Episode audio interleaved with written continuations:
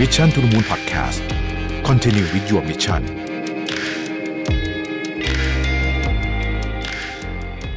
สวัสดีครับ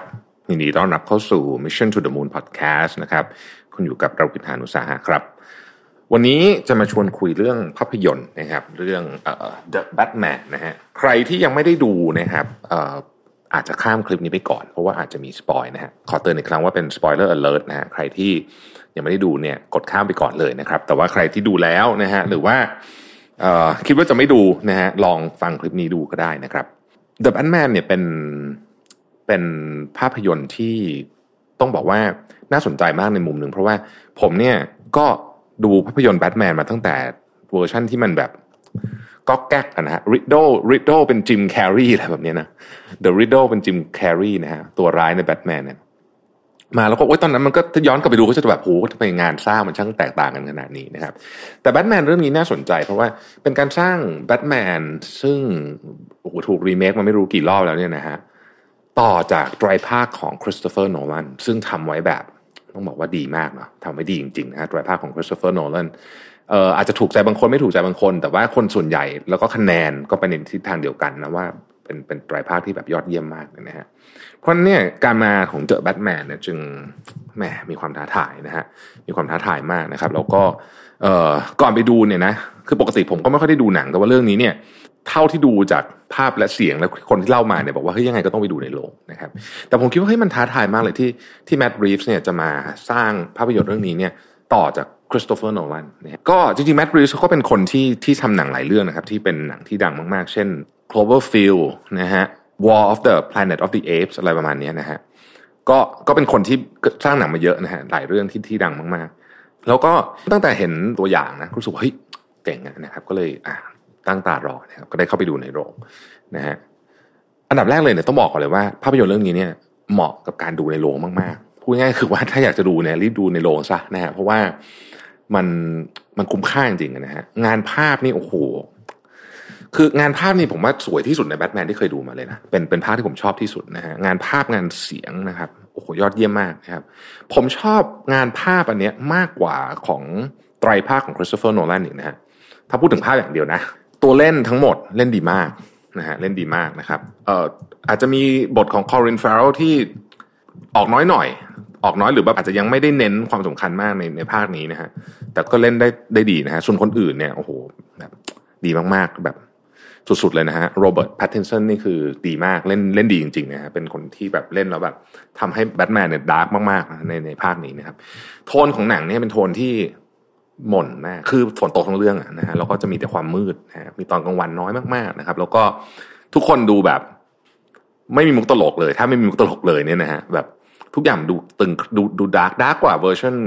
ก่อนหน้านี้ที่เราเห็นมานะฮะก็ก็เป็นสไตล์ ที่คิดว่าน่าสนใจทีเดียว หนังเนี่ยไม่เหมือนหนังซูเปอร์ฮีโร่มันเหมือนหนังสืบสวนมากกว่านะฮะก็ก็เป็นโทนของมันเนี่ยก็เป็นเป็นหนังสืบสวนนะครับแล้วก็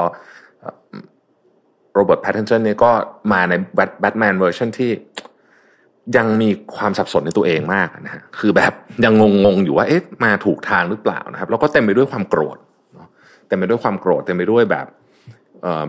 อิโมชันมากๆนะฮะ เราจะสังเกตฉากบู๊ในหนังเรื่องนี้เราจริงเราเห็นตั้งแต่ในตัวอย่างแล้วเอ่อการต่อสู้เนี่ย ดูดูดูดูดิบแล้วก็ดูรุนแรงนะฮะแล้วก็ดูแบบไม่ได้มีลีลามากแบบไม่ได้มีหลบอะไรเท่ๆเหมือนแบบแบทแมนภาคอื่น แล้วก็ไม่ไม่ได้ใช้ gadget ตรง gadget อะไรแบบนั้นนะฮะคือแบบลุยเข้าไปแบบ ลุยแบบลุยเข้าไปดื้อเลยว่างันเถอะนะฮะแบบว่ามีความกำปั้นทุบดินนิดนึงแล้วก็แล้วก็ดูแอคชั่น และแอคชั่นเนี่ยมีความแบบโกรธอะมีมีความโกรธอยู่ในอยู่ในการต่อสู้นะฮะซึ่งแบทแมนภาคอื่นไม่ค่อยไม่ค่อยเห็น feel นี้เยอะเท่าเท่าภาคนี้นะครับงานภาพนี่อย่างที่บอกนะฮะสวยมากๆ ต้องคอยสังเกตดูดีๆนะมันจะมีหลายช่วงที่แบบภาพดีจริงๆ มันทำให้เราเนี่ยนะครับไม่เบื่อกับเนื้อเรื่องที่ยาวนะหนังเรื่องนี้เกือบสามชั่วโมงนะมันก็มีแบบ คือมันก็มีช่วงที่แบบจะจะจะ drop drop อยู่หน่อยๆนะฮะแต่ว่าโดยรวมๆแล้วเนี่ยงานภาพช่วยได้นะครับสิ่งที่ติตินิดนึงคือผม ผมไม่ค่อยชอบบทเท่าไหร่ ผมรู้สึกว่ามันมีบางอย่างที่ไม่ค่อยสมเหตุสมผลนะฮะความไม่สมเหตุสมผลเนี่ยมันสำคัญนะกับหนังแบบนี้เพราะว่ามันเป็นหนังสืบสวนนะฮะพอบางอย่างมันไม่สมเหตุสมผลปุ๊บเนี่ยเราจะรู้สึกว่าเฮ้ยทำไมถึงถึงไม่ทำอย่างนี้วะคือมันควรจะเป็นแบบนี้หรือเปล่านะฮะเพราะว่าหนังเรื่องนี้เป็นหนังซูเปอร์ฮีโร่ก็จริงนะครับแต่ว่าทุกคนเนี่ยไม่ได้มีไม่ได้มีใครมีพลังพิเศษอะเนาะคือทุกคนก็คือเป็นคนธรรมดา เพราะฉะนั้นเนี่ยมันก็ต้องมีความสมเหตุสมผลอยู่ประมาณหนึ่งซึ่งตรงตรงนี้เป็นจุดที่ที่อาจจะผมว่าอาจจะ off ไปสักหน่อยหนึ่งนะครับ แล้วก็ตอนที่เฉลยปมอะผมว่าปมมันแบบขมวดได้ได้แบบอ้าปากค้างกว่านี้ แต่ว่านอกเหนือจากเนี้ย คิดว่าโอเค คือบทก็ไม่ได้แบบไม่ได้แย่นะฮะผมคิดว่าก็ถือว่าผ่าน แต่ว่าทำได้ดีกว่านี้ไหมทำได้ดีกว่านี้ คิดว่าทำได้ดีกว่านี้นะครับ ตัวที่ต้องชมเลยคือตัวตัวโรเบิร์ตแพตเทนสันเนี่ยเล่นเล่นดีมาก แล้วก็รู้สึกว่าเขา cast คนเก่งมากนะฮะเป็นแบบเป็นอะไรที่แบบเอ ดีมากไม่รู้อธิบายไม่ถูกมันต้องดูเองนะฮะแล้วใครที่เป็นใครที่เป็นแฟนๆของเขาอยู่แล้วก็คงจะก็คงจะยิ่งชอบนะฮะนอกจากนี้นะครับ ตัวภาพยนตร์เนี่ย พาเราไปสำรวจ ผมคิดว่ามุมหนึ่งก็คือ ความขัดแย้งเรื่องของของคนรวยคนจน เออใช้คำนี้แล้วกัน ได้อย่างน่าสนใจดี แล้วคิดว่าหนังอันเนี้ยน่าจะไปต่อประเด็นนะถ้าเกิดว่ามันมีภาคต่อนะครับ ที่ภูมิกับท่านนี้ได้ทำก็คงจะได้พูดประเด็นนี้ต่อเพราะกอทัมเนี่ยเป็นอ่าจริงๆคือนิวยอร์กนะ เอ่อแล้วก็เป็นเป็นการจำลองของของของสังคมจริงอะสังคมที่ในหนังเขาใช้คำว่าเน่าเฟะอะไรอย่างเงี้ยนะก็เล่าออกมาได้ได้สนุกดีว่าแบบเฮ้ยคนที่เราเห็นว่าแบบภาพลักษณ์ดีๆนู่นนี่จริงๆแล้วมีมีความลับอยู่เบื้องหลัง แล้วก็เงินเนี่ยมันยังเป็นแรงขับเคลื่อนที่สำคัญมาก ๆสำหรับโมทีฟต่าง ๆ นะครับ แล้วก็คนเนี่ย พอพอถึงเรื่องเงินปุ๊บเนี่ย บางทียินดีที่จะก้าวข้าม เส้น ของจริยธรรม แล้วก็คนที่เรารู้สึกว่าเป็นคนดีมากๆเนี่ย บางทีก็มีการตัดสินใจที่ผิด แล้วก็ส่งผลต่อชีวิตเขาต่อเนื่องมายาวนานก็ได้นะครับรวมถึงบางทีเนี่ยในชีวิตเราเนี่ยมันก็ไม่ใช่ทุกอย่างที่เราเจอจะเป็นเรื่องที่ที่ดีหรือว่าถูกใจเราไปซะทั้งหมด แต่ของบางอย่างเนี่ยบางทีการออกตามหาคความจริงของมันเนี่ยนะฮะมันมีราคาที่ต้องจ่ายที่แพงมาก เหมือนที่ตัวบรูซเวนต้องต้องจ่ายนะครับราคาแพงจริงๆเนี่ยนะฮะ กับการตาออกตามหาความจริงนะครับ ดังนั้นเนี่ยเรื่องนี้เนี่ยผมคิดว่ามันสะท้อนในมุมนี้เยอะเยอะเหมือนกันนะฮะแล้วมันเป็นอาจจะไม่ได้เป็นโครงหรือว่าเส้นเรื่องหลักนะครับเพราะเส้นเรื่องหลักคือการสืบสวนเนาะแต่ว่าผมคิดว่าการสะท้อนมุมนี้ออกมาเนี่ย มันชัดเจนมากขึ้นอยู่ใน ผมคิดว่าเรื่องนี้มันมันมันทำให้เราเห็นว่าคล้ายๆกับเรื่องเอ่อโจ๊กเกอร์นะครับ ก็มันทำให้เราเห็นว่ามันมีมันมีเรื่องไอ้ไอ้ไอ้ตรงนี้อยู่จริง ๆ มันเป็นมันเป็นเส้นที่เราไม่ค่อยพูดถึงกันในสังคมเท่าไหร่แต่มันมีอยู่จริงๆนะพูดถึง แบทแมนเนี่ยต้องบอกว่าทันทีที่ดูแบทแมนจบผมก็กลับมาดูโจ๊กเกอร์นะครับเพราะว่าโจ๊กเกอร์เนี่ยมีมีโทนของความ dark อย่างนั้นเหมือนกัน แม้ว่ามันจะไม่ไม่เหมือนซะทีเดียวนะครับแบทแมนในงานจะดูอลังการกว่า แต่ว่าโจ๊กเกอร์เนี่ยเอ่อผมว่าเออพอมาดูแล้วจะรู้สึกว่าเออดูโจ๊กเกอร์สนุกขึ้นถ้าถามว่าบทใครดีกว่าเนี่ยผมยังผมยังคิดว่าโจ๊กเกอร์บทดีกว่า แต่ว่า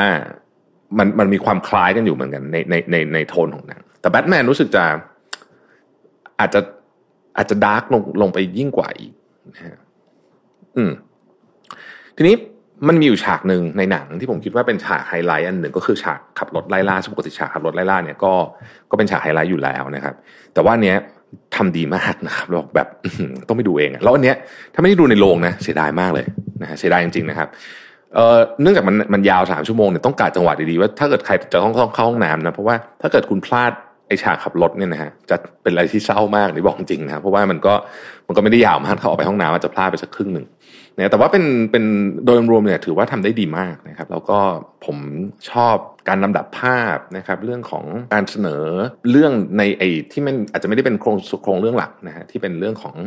เรื่องของความขัดแย้งระหว่างชนชั้นอะไรพวกนี้ผมว่ามันเป็นมุมที่น่าสนใจ แล้วก็การการที่เรารู้ว่าจริงๆแล้วเนี่ยคนที่ภาพลักษณ์ข้างนอกเป็นยังไงอย่างหนึ่งตัวจริงเขาเป็นอีกอย่าง รืออาจจะบอกได้ว่าทุกคนมีความลับซ่อนอยู่ในตู้เสื้อผ้าก็ได้นะ skeleton in the closet อะไรประมาณนี้นะครับคำถามที่น่าสนใจก็คือว่า มันมีอยู่ part หนึ่งที่พูดถึงบาปของคนเป็นพ่อ แล้วก็พูดบาปคนเป็นพ่อจะส่งมาถึงบาปของลูกด้วยเนี่ยมันน่าสนใจนะน่าดีเบต ว่าเอ๊ะของพวกนี้เนี่ย มันสมมติว่า สมมติว่าพ่อเขาสมมตินะอันนี้ไม่ได้ไม่ใช่ในเรื่องแต่สมมติว่าพ่อเขาเป็นคนขี้โกงอย่างเงี้ยนะหรือว่าทำธุรกิจแบบที่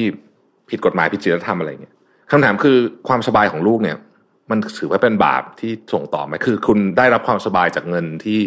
ที่ที่พ่อโกงมาสมมตินะฮะแล้วคนที่รับความสบายด้วยเนี่ยอย่างลูกเนี่ยต้องรับผิดชอบหรือเปล่าถ้าไม่ได้ไปโกงกับเขาด้วยเนี่ยต้องรับผิดชอบเรื่องนี้ด้วยไหมหรือหรือต้องรับผลจากการกระทำของพ่อด้วยไหมนะฮะอันนี้อันนี้น่าสนใจเพราะว่าผมคิดว่าในอนาคตเนี่ยดีเบตเรื่องนี้ในสังคมไทยเนี่ยจะจะสูงมากขึ้นนะครับ อืม ก็ อย่างที่ผมพูดทุกครั้งเวลาพูดถึงเรื่องภาพยนตร์นะฮะว่าผมไม่ได้เป็นผู้เชี่ยวชาญนะครับ ด้านภาพยนตร์นะครับ ก็ผมดูหนังน้อยนะฮะเอาจริงๆแล้ว แต่ว่าเวลาได้มีโอกาสไปดูเนี่ยก็รู้สึกว่า เออมันมันอยากมาเล่าต่อนะครับก็เลยมาแชร์กันในรายการนี้นะครับ ใครที่ลังเลอยู่นะฮะไปดูนะครับ คือมันอาจจะไม่คนไม่ชอบก็ไม่ชอบไปเลยนะ บางคนก็ให้แบบสามคะแนนก็มีนะฮะคนชอบก็คือแบบให้แปดเก้าสิบอะไรแบบเนี้ย ส่วนตัวเนี่ยผมผมให้ แปดครึ่งแล้วกันนะครับ ขอหักไว้คะแนนครึ่งกับเรื่องของบทนะนะฮะแต่ที่เหลือแต่อย่างที่บอกนะครับ บทไม่ได้แย่นะครับ เพียงแต่ว่าแหมเราคาดหวังใช่ไหมว่ามันจะเจ๋งแบบเทพสุดๆอะไรเงี้ยมันมีบางสุดจุดเล็กน้อยในในเส้นเรื่องหลักที่ที่ผมยังยังคาใจอยู่รู้สึกแบบ เออมันมันต้องแบบเนียนกว่านี้นิดนึงนะฮะมันมันมันสามารถที่ที่จะทำให้ดูแบบ realistic ได้กว่านี้นะครับเออเวลาพูดถึงเวลา เออบางคนบอกโหสามชั่วโมงเล่าอะไรแบทแมนนะ คือแบบ มันมันมันมันมีเรื่องให้เล่าด้วยเลยนะครับ ก็ต้องบอกว่าถ้าดูทีวีที่บ้านนะเอออันนี้ อันนี้ผมคิดนะฮะถ้าดูทีวีที่บ้านเนี่ยผมว่าผมจิ้มมือถือเล่นไปแล้วเพราะว่าผมเป็นคนแบบ คือถ้าเกิดมันมีช่วงที่แบบยืดๆอะไรอย่างเงี้ยมันก็เราก็แบบอขอดูมือถือนิดนึงเลยนะฮะแต่ว่าดูในโรงเนี่ยไม่รู้สึกเลย ว่าอยากจะจิ้มมือถือ เพราะว่ามันสวยมากเลยครับ ถ้าใครสามารถไปดู IMAX ได้นะฮะแนะนำว่าควรจะไปดู IMAX นะครับแต่เพราะว่าแบบ ภาพสวยจริงสุด ๆ เลยคือ ไม่ได้ดูหนังในโรงมานานมาก ๆ แล้วก็เลยไม่ค่อยไม่ไม่ได้มีโอกาสเห็นหนังภาพสวยแบบนี้นะฮะแล้วรู้สึกแบบตื่นตาตื่นใจ แล้วก็เป็นอีกหนึ่งภาพยนตร์ที่ทำให้รู้สึกว่า เฮ้ย เรายังต้องดูหนังในโรงอะ อืม ยังไงเราก็ต้องดูหนังในโรงบ้าง โดยเฉพาะเรื่องแบบนี้เนี่ยนะฮะคือมันทำให้รู้สึกว่า โหดูที่บ้านมันไม่ได้อะคือคือพอมันมาอยู่ในจอทีวีกี่นิ้วแล้วแต่ที่บ้านเราเนี่ยนะฮะนอกจากคุณมี home theater ที่บ้านแพงๆเออนั่นอาจจะสูสีแต่ว่า ถ้าไม่ได้มีเนี่ยคนส่วนใหญ่ก็ไม่ได้มีก็ดูทีวีธรรมดาลำโพงทีวีธรรมดาเนี่ยโอ้ผมว่ามันต่างเยอะต่างเยอะจริง ๆ นะครับ ก็ลองดูฮะเป็นอีกเรื่องที่ผมคิดว่า อยากอยากชวนไปดูในโรงนะฮะสนุกจริง ขอบคุณที่ติดตาม Mission to the Moon นะครับเราพบกันใหม่พรุ่งนี้สวัสดีครับ Mission to the Moon Podcast Continue with your mission